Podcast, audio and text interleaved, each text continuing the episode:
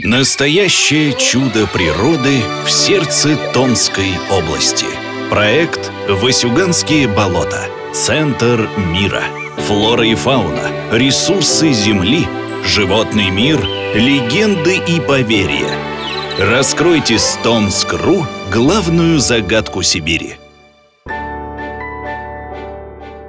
конца весеннего половодья и до осенних заморозков Васюганские болота – царство насекомых. Для них это идеальная среда обитания и размножения. Муравьи и бабочки, крапивницы, боярышницы, пауки, ночные моли. Для людей они безобидны, и соседство с ними человек практически не замечает. Другое дело – кровососущие двукрылые насекомые, в просторечии – гнус. Там можно встретить 15-20 видов комаров, до 30 видов слепней, около 20 видов мокрецов, десятка три кровососущих мошек. Больше всего я боюсь попасть в мокрецы.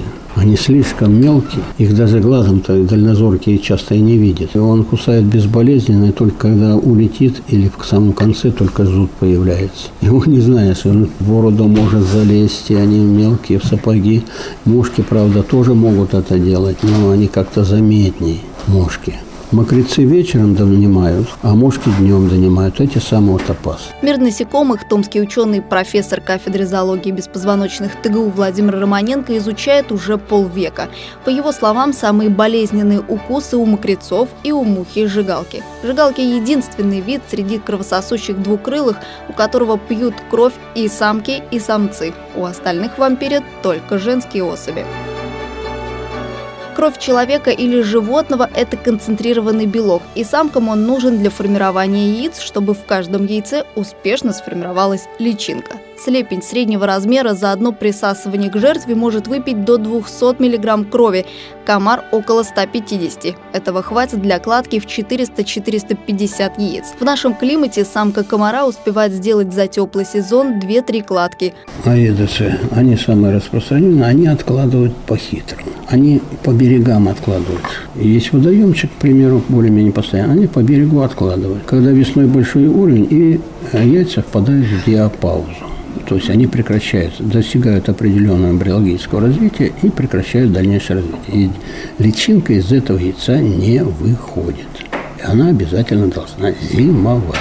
И весной, когда затопится, то какая-то часть из этой кладки, она просто разбрасывается по поверхности или втыкается в мух прибрежных, сырых местах, где, как считает самка, весной будет вода. Весной, когда затапливается, выходят личинки, быстренько развиваются, они в основном холодно и умеренно теплолюбивые, высокой температуры им не надо, они быстренько выходят и вылетают, откладывают яйца. При следующем затоплении какая часть не активировалась, и выходит следующая порция. Иногда бывают такие года, когда количество комаров очень мало. То сухое лето. Лужи не заполняются, уровень рек падает, прибрежные водоемы тоже пустые. Где должна быть лужа, там сухо, яйца лежат, они могут лежать до трех лет. А потом, когда все затопится и такое количество вылетит, то мы дышать нечем будем. В случае с кровососущими насекомыми размер действительно имеет значение. У комара хоботок 2-3 мм, у мошек доли миллиметров. Исходя из этого, разнится состав слюны. У мошки она содержит большее количество токсичных веществ, раздражающих кожу и разжижающих кровь жертвы. Поэтому кровь может вытекать из ранки и после того, как мошка насытилась и улетела. Комары же своим длинным хоботком проникают под кожу глубже. В их слюне антиагулянтов меньше, болезненность укусов слепнет жизни следствие массивности их ротового аппарата. В поисках жертвы комары, мошки, мокрецы ориентируются на запах. Активнее гнус вьется возле крупных людей и животных. Имеет значение также и химический состав пота, поэтому нередко на людей, имеющих похожее телосложение, гнус реагирует по-разному. Как именно это работает, для науки пока загадка. Слепни привлекают объекты, которые активно двигаются, замечают с расстояния в 50 и даже более метров. А еще, если хотите, чтобы мушкара меньше к вам подлетала, надевайте светлую одежду. Темные вещи привлекают кровососов. Укусы от комаров проходят быстрее, чем от мошки. Сегодня, как и в старину, в качестве защитного средства многие используют деготь.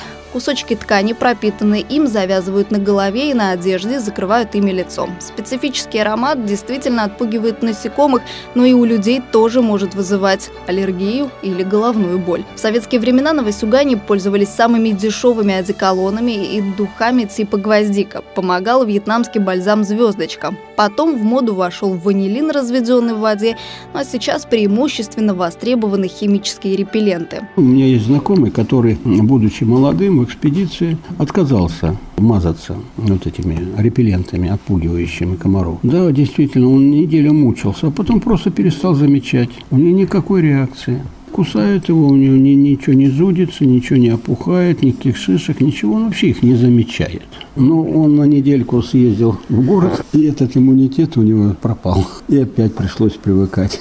А вот у животных на Васюгане нет ни защитных средств, ни одежды. Для них атаки летающих кровососов могут обернуться летальным исходом. Те же лоси, чтобы спастись от гнуса, забираются в речки, озера, болотца, так что только морды торчат над поверхностью воды. Но насекомые залетают в ноздри животных, забивая дыхательные пути. Особенно уязвимы в этом положении лосята. У природы свои законы. Двукрылые кровососущие – важное и необходимое звено в сохранении биологического баланса том числе и на территории самых больших в мире болот.